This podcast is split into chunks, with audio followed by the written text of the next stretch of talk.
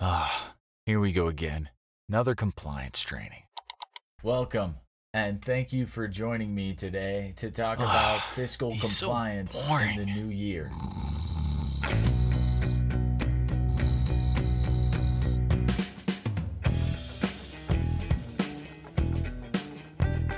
Hey everyone, welcome back to the DIY Narrator Podcast. I'm Josh Risser, a former trainer turned into a professional voice talent. And if this is the first show you've listened to, thanks for joining me. If you've been here before, welcome back. I'm on a quest to help improve the engagement of your e learning through more effective e learning narrations when you can't hire a professional like myself.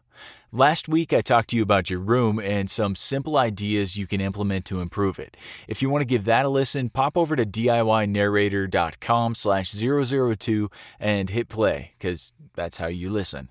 So far, the reigning champion of episodes of the whole two that I've put out uh, was five performance tips for more engaging narrations, and that one's over at DIYnarrator.com slash 001. You've probably figured out the pattern to the links, huh? This week, in keeping with the tip style of episode 1, I want to bring you three mistakes you might be making with your mic technique.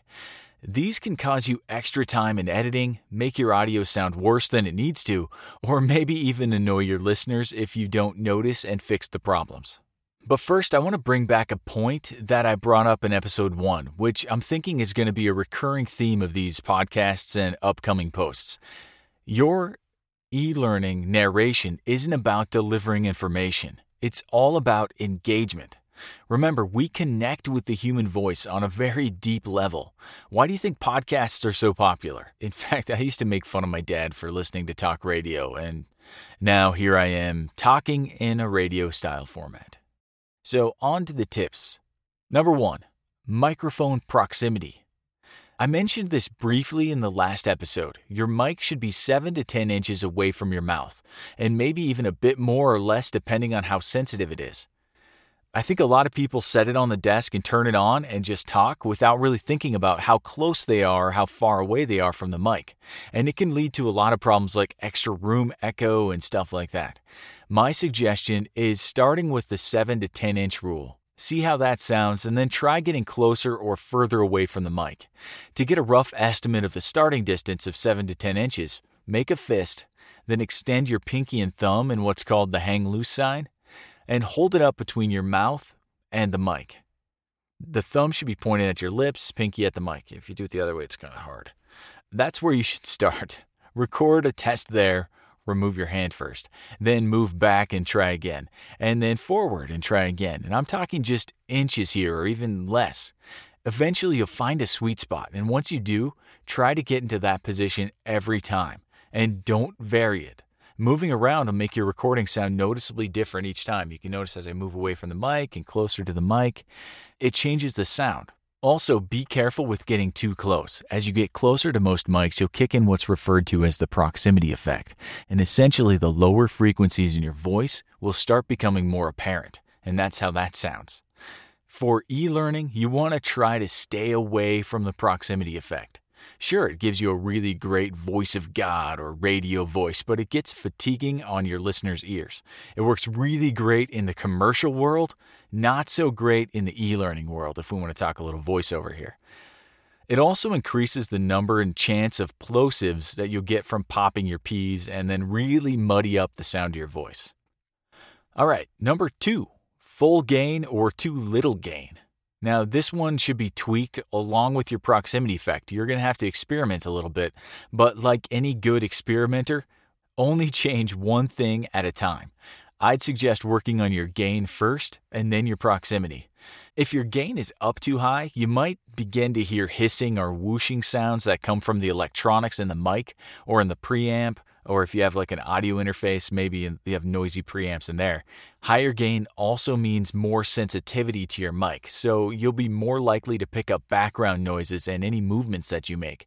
So if you gesture a lot like I do, it might pick up the sound of your hands or clothing and you'll have a weird rustling and background noises. If your gain's too low, you'll run into one of two problems.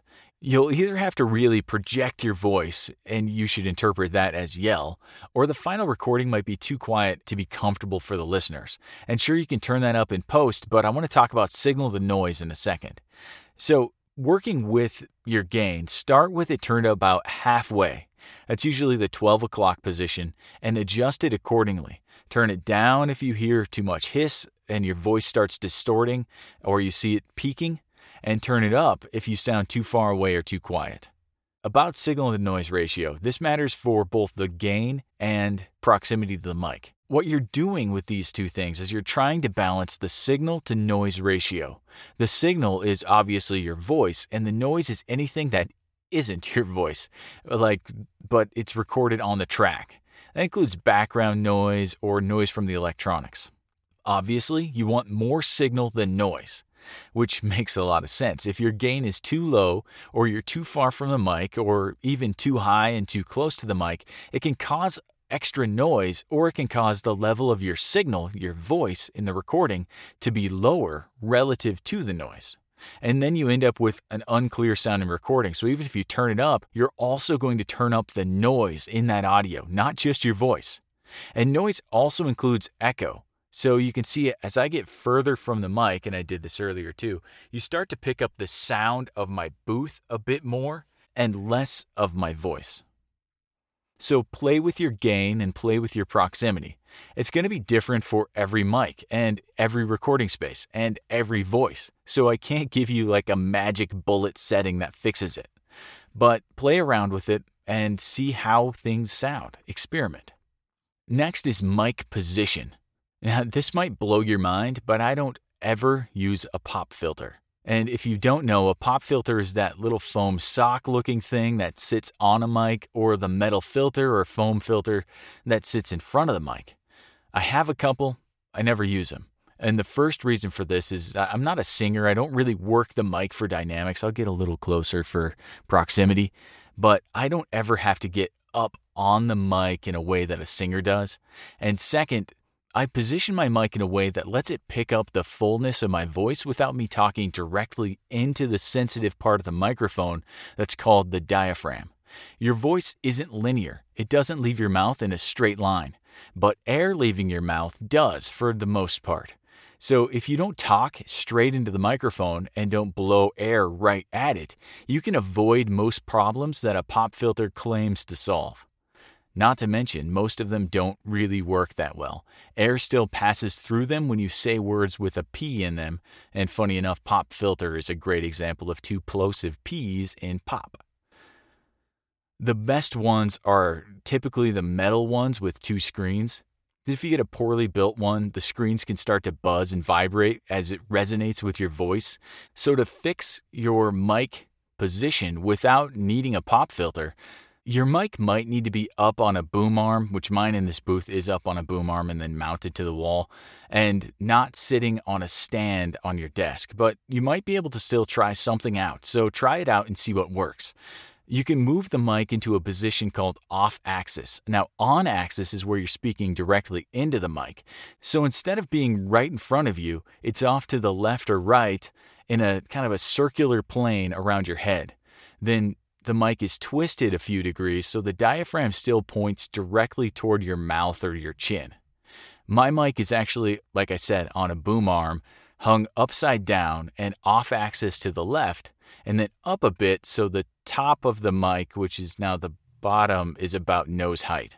And then it's twisted to point toward me and tilted so the diaphragm is pointed at my chin. That's really confusing sounding, but that's about where it is. Now you can also try what's called the third eye position. So the mic is directly in front of you, but up, so it's about forehead level, and then angled down toward your mouth. And you still keep that distance. So you still want to keep that 7 to 10 to 12 inches away from the mic. Uh, for the third eye position, you definitely are going to need a boom arm or a mic stand, obviously. But you might be able to work off axis with a desk stand. And just like that, those are the three mic technique mistakes and ways you can fix them. To recap, experiment with your microphone proximity, your microphone gain, and your microphone position. If you have any questions about mic technique or anything else, Or maybe you'd like some feedback on some tweaks you made. Feel free to send over an email to host at DIYnarrator.com. You can send an MP3 of a short recording, and I'll give it a listen and send you some feedback. I love answering questions, and I promise I'm always nice. Thanks again for taking the time to join me for episode three of the DIY Narrator podcast. And don't forget to subscribe. I'm over on Apple Podcasts, Google Podcasts, those are really cleverly named. Or you can head over to DIYnarrator.com slash subscribe, also a great name, and get the link for your podcatcher of choice.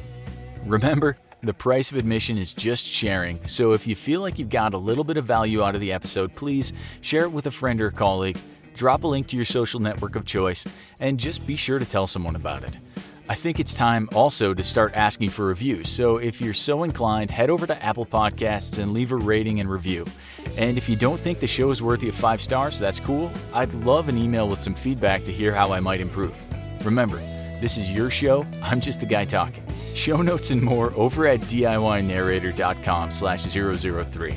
Thanks so much for your time today and going on this journey with me. I'm honestly having a blast. I hope you're getting something out of each episode. So get out there and do some great work.